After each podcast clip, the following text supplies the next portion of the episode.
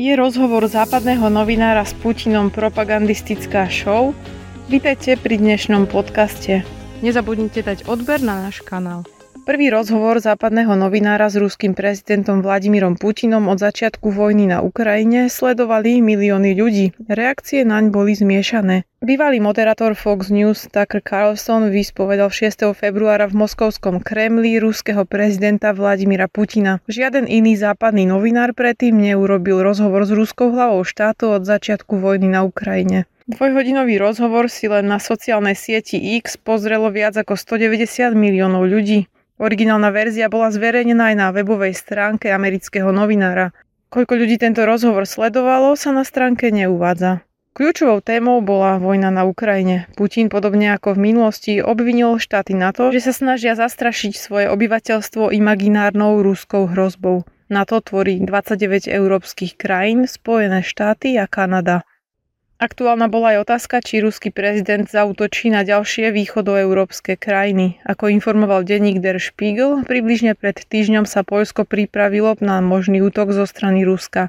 Putin vyhlasil, že absolútne nemá záujem rozšíriť vojnu na Ukrajine na ďalšie krajiny. Tucker Carlson mu položil aj otázky týkajúce sa výbuchu plynovodu Nord Stream, multimiliardára Ilona Maska a umelej inteligencie, ako aj uväzneného amerického novinára Evana Gerškoviča. Rozhovor s Putinom bol témou aj počas návštevy nemeckého kancelára Olafa Scholza vo Washingtone. Ako informoval denník Bild, 9. februára sa v oválnej pracovní stretol s americkým prezidentom Joe Bidenom.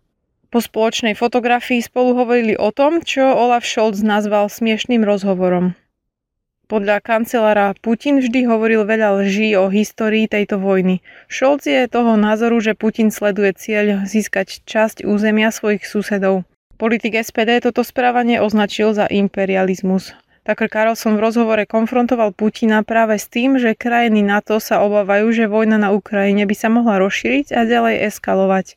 Putin odpovedal, takto to oni hovoria. Tieto obavy však označil za pokus o manipuláciu verejnej mienky. Snažia sa zastrašiť vlastné obyvateľstvo imaginárnou ruskou hrozbou, to je zrejmý fakt. Putin zdôraznil, že informovaní ľudia, najmä analytici a skutoční politici podľa neho chápu, že údajná hrozba je podvod, snažia sa vyvolať ruskú hrozbu, dodal. Deň po zverejnení rozhovoru 9. februára mnohé médiá vo svojich titulkoch označili rozhovor v Kremli za propagandistickú show. Odvolávali sa na ostré odsudenie zo strany Európskej komisie. Komisári Európskej únie pre zahraničné veci Josep Borrell a Nabila Masrali vyhlásili, že Putin zopakoval dobre známe lži, prekrúcania a manipulácie. Putin opäť preukázal veľké nepriateľstvo voči západu. Podľa ich názoru nemá záujem podniknúť skutočné a zmysluplné kroky na dosiahnutie mieru. Vladimír Putin v rozhovore obvinil USA z toho, že vojna na Ukrajine trvá tak dlho. Dodal, že vojna by sa mohla údajne skončiť v priebehu niekoľkých týždňov,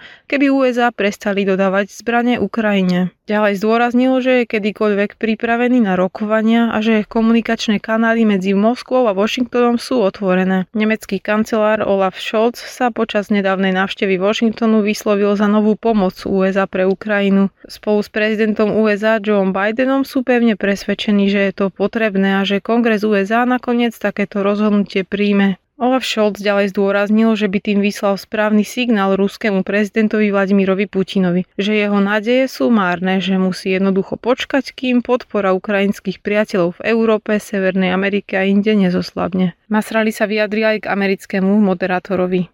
Tucker Carlson týmto rozhovorom ponúkol ruskému prezidentovi platformu na manipuláciu a šírenie propagandy. Putinovým výrokom sa vyjadril aj poľský minister obrany Vladislav Košniak Kamič.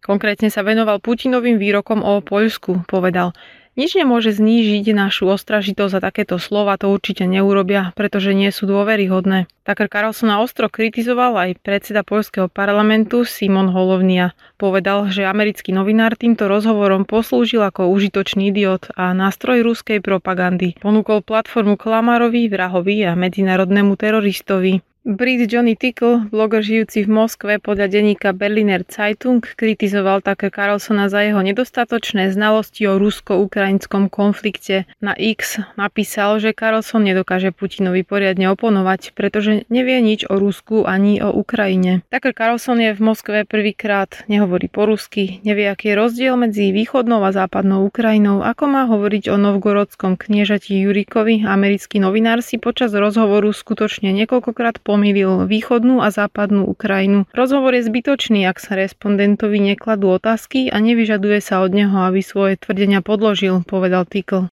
Nech vám nič neunichtie, nezabudnite odoberať náš kanál a dajte nám like, ak sa vám náš podcast páčil.